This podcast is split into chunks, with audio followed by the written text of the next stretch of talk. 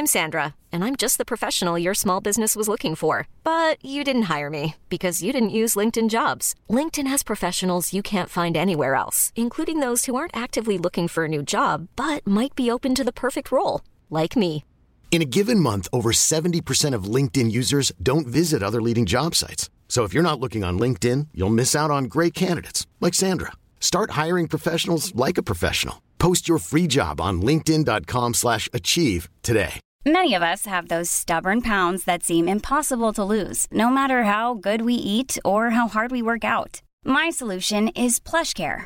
PlushCare is a leading telehealth provider with doctors who are there for you day and night to partner with you in your weight loss journey. They can prescribe FDA-approved weight loss medications like Wegovy and Zepbound for those who qualify. Plus, they accept most insurance plans. To get started, visit plushcare.com slash weight loss. That's plushcare.com slash weight loss. Hey, it's Ryan Reynolds, and I'm here with Keith, co star of my upcoming film, If, only in theaters, May 17th. Do you want to tell people the big news? All right, I'll do. Sign up now and you'll get unlimited for $15 a month in six months of Paramount Plus Essential Plan on us. Mintmobile.com slash switch. Upfront payment of $45 equivalent to $15 per month. Unlimited over 40 gigabytes per month. Face lower speeds. Videos at 480p. Active Mint customers by 531.24 get six months of Paramount Plus Essential Plan. Auto renews after six months. Offer ends May 31st, 2024. Separate Paramount Plus registration required. Terms and conditions apply if rated PG. Hey, it's Inez X. Hey, what's going on, everybody? It's JR from JR Sport Brief. Hey, this is Jeff Jarrett, the king of the mountain. Hey, what's up? I'm Stephanie Santiago. Bobby Hart, New York Giants. You here with celebrity wardrobe stylist Shatanya Ami, and you are listening to Scoop B Radio. I love it. I love it. Watch out. You're now listening to Scoop B Radio. Everybody, please turn up the stereo. Tell a friend to tell a friend to let their family know. Yeah, yeah, yeah. Scoop about to take the glow. Man, yeah, we're about to blow. Yeah. Five, four, three, we on the air. I know they gon' love this one, I swear. He what you need and what you wanna hear. He's the man with the plan. Uh, you need a scoop. He got the scoop. He got the truth and man, he out. He ring a bell. You know it's real the interviews and get pills. Now The listen culture to real, yeah. radio. Everybody please turn up the stereo. Tell a friend to tell a friend to let their family know. Yeah, yeah, yeah. Scoop about to take the glow. Man, yeah, we're about to blow. Yeah. Be on his Instagram now. Follow him. At Scoop Bees, follow him. Yes, sir. Scoop B Radio in your airwaves, on the plane, on the train, everywhere you need to be. I am Brandon Scoop B Robinson. Make sure to follow me on Twitter at ScoopB, Instagram and Snapchat at Scoop underscore B, and make sure most importantly that you subscribe to the Scoop B Radio podcast, which is available on all streaming platforms, Apple Podcasts, Google Play, TuneIn app, Stitcher app, Spotify, iHeartRadio, or simply by visiting scoopbradio.com. 2.1 million streams last year. And one of the reasons why is because we have tons of legends on, and I'm so happy. It's Nets week. Uh, we have a guy who kind of dovetails the Nets days, the Bulls days, and even Major League Baseball. It's none other, none other, pardon me, than Scott Burrell, who's currently uh, the head coach at Southern Connecticut State University and an NBA champion. Scott, welcome to Scoop B Radio. B, thank you very much. I'm happy to be here. We've been only trying to get this done for like four years. I know, I know. we, did it, we did it like 35 years ago, but now we're back at it again. For sure, and, and it's an honor the, the last time that we actually had the pleasure of sitting down and talking, you were much younger. I was much younger. You were a Yes. Nets, and I was a Nets reporter. Yes, yes. It was a long time ago. Long, long. a little more hair, and uh, I was a little skinnier. so, Scott, I, I want to get started. I want to go in reverse. Um, first and foremost, um, you are an NBA champion uh, with the Chicago Bulls, and Sunday begins the series of the Last Dance, which is the Chicago Bulls' uh, last championship run in '95. And the birdie tells me that you can't guard Jud Buechler. yeah, I, I think everybody saw that part of the video, the, the trailer. Yeah, yeah, yeah. That was probably, I think, the first day of practice, and MJ started his uh his torment of me going at me from first day of practice. Yeah. I've had people come on the pod and tell me anything from Michael is the devil in practice. Michael, Horace Grant said that. Yeah. Um, Michael makes you better. Uh, in a day and age where everyone is fascinated uh, with what Michael was like in a digital era that didn't quite exist yet, but people had the chance to see Kobe. But what is the biggest misconception that people have about Michael as far as his competitiveness and even his sarcasm? You know, I don't think they know the truth of it until they see this this documentary. So I, I don't. They might think he's competitive, but they don't know to what extent and how competitive he is until they see this video, this movie. Um, it, it's it's it's at another level, and it's it, I take it as a, a, way to motivate people to get better, and that's what I that's the way I took it as. And I mean, people might think it's belittling or or or too hard on people. I took it as a way to learn from the best, learn from the best team in the NBA, and learn, from the best coaching staff. To and I to do my part to be to be great to help that team win. You've played it with anyone you won a national championship with UConn with with Ray Allen. Um, you, you you've you've competed with Michael, or you played against him. You've also been on his team. Um, mm-hmm. What is one thing that you learned about him on playing with him on the team versus playing against him previously in your NBA career? A couple of things. I mean, one thing is how hard he works. Um, I mean, he's in the weight room every morning. Um, competes in practice, never takes a day off. Uh, those are things I learned from day one. Uh, and, and, and he's never satisfied of, of, being where he is. He always wanted to get better every day on the court. And he wanted you to get better every day to make his job easier, to make uh, us as a team better, to, to be prepared for any situation. You uh, recently had a virtual happy hour. Um, yeah, yes. mm-hmm. um, to bring some laughs and talk basketball and relate. Um, yeah. What spurred this on, and how was the result? It was it was an unbelievable event. I mean, it got put on Good Morning America. That's how big it got. I mean, there was like 60 people on it. Um, there's about 20 media um, outlets. Uh, my friend of mine that works for uh, Haddad and, and, and, and partner uh, out of out of Fairfield, Connecticut. They, mm-hmm. uh, my my friend Cindy Carasquela, she was a, a, manager at UConn with me when I played there. Um, uh, so she asked, she works for that company in HR or or public relations, excuse me, and she said, "Would you come on and help, you know, cheer up everybody and just be a, a, a, a celebrity guest celebrity for our happy hour?" I'm like, "Sure." Um, would be good motivational. It'd be good get people off the you know the issues that are going on that we have right now um, and and have people laugh. So I said, yeah, I'll do it, and it ended up being followed by a lot of people. It was awesome time. We played beer pong. Um, my team won, um, and uh, we just had fun. They stayed on. I was on for like two hours. They stayed on to like ten thirty at night. So they stayed on for like six hours after I got off. So, but then then I did it this Thursday, and I got Brian McKnight to come on. Stop Brian, playing. Yeah, and Brian sang to to the group, and it was it was an awesome event. Awesome event. What did Brian sing? One of his new songs from his new album. And there was a girl, a young lady who works for the company, the same company, who was supposed to get married in August, but obviously with everything that's going on right now, right. that might not happen. So he sang one of his new songs that he dedicated to his wife, his new wife right now, and he sang it to her for uh, to try to cheer her up, and she loved it. Scott Burrell on the line with Scoop B Radio, the 20th overall pick in the 1993 NBA draft, um, I've always wondered this, and I think it's one question that I actually didn't know how to quantify or ask you uh, mm-hmm. when you were net, and I'll ask it now. Um, you were drafted, uh, and you were a great pitcher. Um, you drafted by the Seattle Mariners during your senior year of college. Um, and the Mariners, from your wiki page, it says wanted to develop you as a pitcher and suggested that you bypass college from the minor leagues. Mm-hmm. However, you want to attend college and make plans to play baseball at the University of Florida before UConn uh, coach Howie Dick Goodman uh, convinced you to play basketball for the Huskies. Yep. First question: Do you regret not sticking with baseball? No, I don't regret it. I mean, I mean, I would like to see how far I could have gotten, but I enjoyed everything that happened in, in basketball. What I've learned from it, what I've gotten out of it, um, the friendships I built, the competitiveness uh, that I played at, and the people I played against. The the places it ta- has taken me, it's taken me to almost every continent in this country to, to um, and that's because of the game of basketball. So I have no regrets playing that. You played for the Nets at a time where they were still in the swamps of East Rutherford, New Jersey. Mm-hmm. Um, and you guys had Kendall Gill, Stephon mm-hmm. Marbury. Uh, I think Don Casey was the head coach by the time you got there. Yep. Um, you had some other guys, Jim McIlvaine, uh, Henson, Jason Williams. Jason Williams. Yep. Um, what do you fondly remember about those days in the New Jersey Swamp?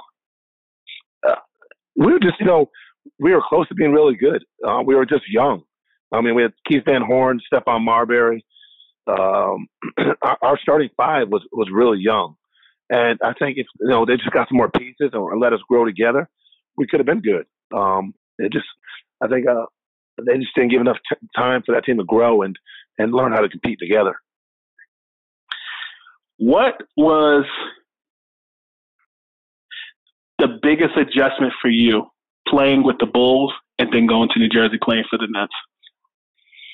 Um, I would say the motivation to be great every night, every day.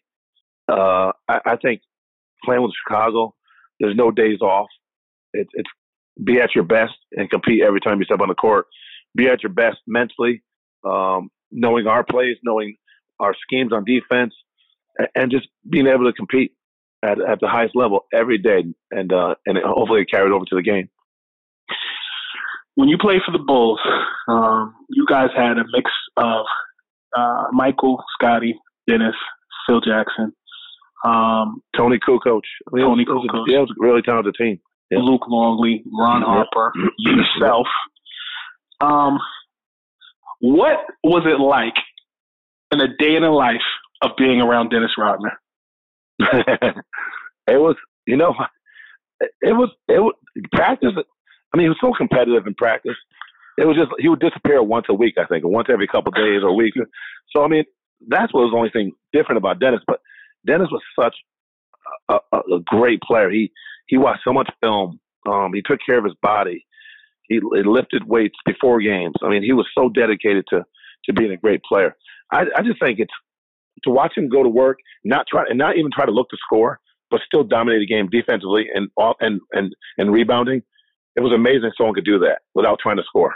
Um, and his his knowledge of the game, his IQ was unbelievable. Who in today's NBA is the modern day Dennis Rodman? No one, because no nobody. Scoring is everything to these guys, and Dennis didn't even want to score. So I would say there's really no one like that. Yeah, and no one can, and no one can get 30 rebounds and 25 rebounds and 20 rebounds a game. Well, what? well, well, it's different because 30 rebounds they let guys get rebounds. So you had to go get you had to go get rebounds back then. Scott, help me understand something. I remember Dennis yeah. used to agitate the hell out of Karl Malone in the finals. Oh yeah, in '97 and '98. Yeah. Do you remember stuff? Did you like hear stuff that Dennis said to to Karl Malone? No, I I just know Dennis always did something to get under people's skin. But it was a great tactic. He got guys off their games. He got them thinking. I remember what he did to Frank Brickowski. I wasn't playing with the, the Bulls at the time, but mm-hmm. I remember what he did to Frank Brickowski against Seattle and got him thrown out the game a few times. I mean, he was always an agitator. He was great at his craft, and uh, he played mental games with a lot of people. When you look at the Bulls from then, um, to me, I watched, and I was in my pre-teens, but I just was always marveling at Toni Kukoc and his skill set, even going back to the Olympics. Oh, yeah. He was a guy that was a primary ball handler. Yeah. Um, and I look at Scottie Pippen, same thing. Those were the point forwards before, you know, Jalen Rose and you know, even Jamal Mashburn. I know they they kind of dovetailed during you guys' you know you guys' reign. Um, where do you find that Kukoc and Pippen meshed well? Because there was oftentimes that people thought they didn't get along or felt that you know they they canceled each other out. How did you find that they balanced each other out when they were on the court at the same time? Well, they're both great offensive players, and they're both unselfish. And uh, you know, at Toni being six ten, Scottie being six eight, six nine. I mean, they're big, long scores. I mean, I, I, don't think they they didn't clash at all. I mean, they knew they needed each other to be great. Um, I don't think there was any egos on the team back then. I think everybody knew you better do your job, you better do it to best of your ability, and that's what made us win games. Um, I just say Toni was Toni liked offense more than defense, but that's fine. I mean, his job was to score you were a proficient or prolific scorer. Um, when I look at today's game, um, if you can't shoot, you ain't playing. Mm-hmm. Um, do you ever feel you were born in the wrong era? Like the Warriors would would would, would probably sign a version of you today. Um, oh, yeah. Do you ever look at TV and, and, and, and not necessarily envy, but like, man, what if? Yeah, I mean, I would fit better with this game now, being open and being uh, a three point shooter that I was. I, I think, um, and and and they let them go no matter who's, who's shooting. They could be a bad shooter, a good shooter. They're still letting them go in this day and age. Um, I definitely would have had uh, had better stats if I played in this day and age. But uh, I'm, I'm I'm definitely happy to when I played. I mean, I love the NBA when I played. It's it's um, I, I don't know if it's the same NBA. It's totally different, I would say, than it is now. And I would rather play in the era when I played than now. Help me understand something. But, but now, if we want to talk about the cash wise, the cash wise today today is a little bit better than back in the day. Yeah, because Michael was underpaid when he played, and they used to say that all the time. Yo, hundred percent true. Hundred percent he was underpaid. Oh yeah. I mean, back then he was like not even one of the highest paid on the Bulls until he signed those two two big deals at the end of his career. Mm-hmm. was he making like thirty million a year? The last two years of yeah of his contract, of his career, I think he made thirty six.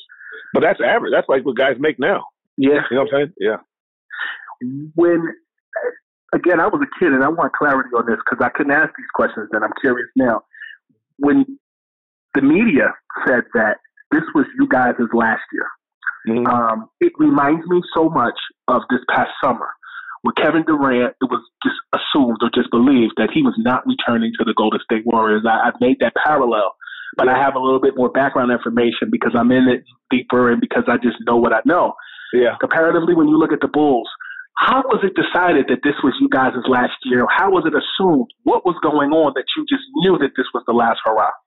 I think the front office and some of the players just it got too too much. I think guys didn't get along from front office to um, some of the players, uh, maybe coaching staff. So little by little, it's deteriorating.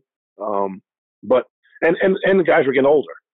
So I, I think um, they they knew it was gonna be the last chance to be together and uh, that's why the, the media came in and filmed everything for for this documentary, the Last Dance documentary. Did you guys have conversation about the lockout? Like you guys knew that was coming too? Did that play a part in it? Um, well, the lockout was, in, you know what? The following season. After, yeah, that that was the last season before the lockout, right? Yeah, yeah, yeah. I, I, no, we never even talked about that. So, I mean, like I said, it was straight business about being great every day stuff on the court. And that season, there was nothing, no talk about uh, seasons after that. What were the Bulls like in downtime? Like, did you guys actually like hang out with each other, play video games, go to each other's houses? Or like, no. what was what was it? No, no, no, nobody. I mean, nobody really hung out. I mean, every now and then you go eat dinner with one of the guys, but not much because everybody lives so far from downtown. Right. Um, everybody had families, so it's like, and no, I, I would say no. I, I would say cards on the plane is uh, as the most we probably hung out, or you know maybe if we went on the road, you go out to dinner, but that's about mm-hmm. it. But no one went to each other's houses. I, I don't think I I only maybe a couple times, but not often. Like you know, so on downtime, I think guys like to spend time with them, their families. Tex Winter is one of the biggest characters um, that I've heard stories about with the Bulls. Um, Will mm-hmm. Uh, told me a story uh, one time. He said that Will Perdue, he said that Tex Winter would open his mail on the plane. And so one day, uh, Will said to Tex, "Bro, what are you doing?" He goes, "I'm filling out Publishers Clearinghouse because I'm trying to win." That's awesome. That's what awesome. was Tex Winter like for you? A perfectionist. Um, he worried about footwork every day. Uh, worried about spacing every day, the importance of spacing, um, offensively. Um, but it, it, was a culture that was built by Tex, and you know, taught by Phil and carried uh, and, and you know, carried over by Michael and Scottie, those guys. You you had to do your part, and spacing in, in the triangle offense was was key. You were too close, you couldn't make the right reads, right cuts. So I mean, everybody was a text. Um, I think was a like he started the triangle offense, but he was also the the one that everyone listened to for details of being great in the offense. Scott, how difficult was it for you to adjust to the triangle offense in the beginning? I, I think it was, it was very difficult. I think the hardest part was because I was like one of the only new guys. With me, um, uh, uh, uh, what's his name? Uh, shoot, I can't remember. Uh, there's like me and two other guys. I forgot who else was new there. Rusty LaRue uh, mm-hmm. was there. Um, Keith Booth. Uh, so it was like three or four new guys that um, that had to, Joe Kleine. We had to learn the offense, but at the same time, you're learning the offense. playing with the best team in the in the, in the, in the world. Three time, two time champions before you got there. They won six out of five out of the last seven to eight championships. So like you don't want and you don't want to hurt Michael. So you're always a step behind trying to learn the offense because they're already on the same page. All those guys already. They know that um, every in and out and all the ins and outs of the offense.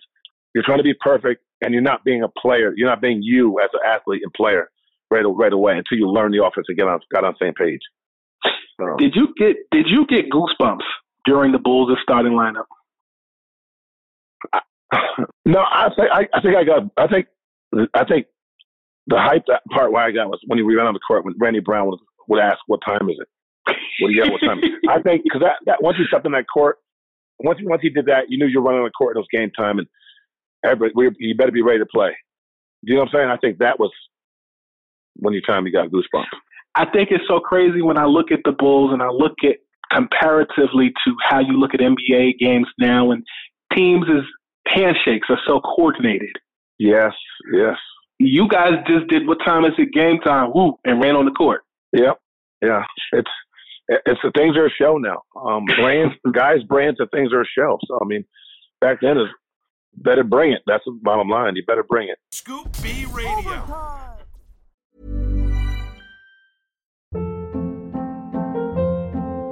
Hold up. What was that? Boring. No flavor. That was as bad as those leftovers you ate all week. Keke Palmer here, and it's time to say hello to something fresh and guilt-free. Hello Fresh. Jazz up dinner with pecan-crusted chicken or garlic butter shrimp scampi. Now that's music to my mouth. Hello Fresh. Let's get this dinner party started. Discover all the delicious possibilities at hellofresh.com.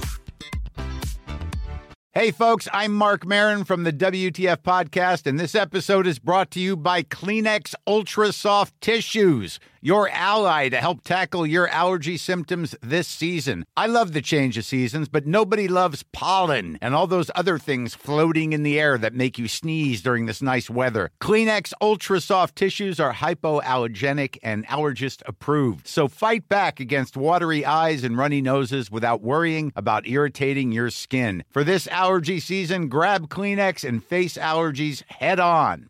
Hi, I'm Daniel, founder of Pretty Litter. Did you know cats tend to hide symptoms of sickness and pain? I learned this the hard way after losing my cat, Gingy. So I created Pretty Litter, a health monitoring litter that helps detect early signs of illness by changing colors, saving you money and potentially your cat's life. Pretty Litter is veterinarian developed, and it's the easiest way to keep tabs on your fur baby's health right at home. Go to prettylitter.com and use code ACAST for 20% off your first order and a free cat toy. Terms and conditions apply. See site for details.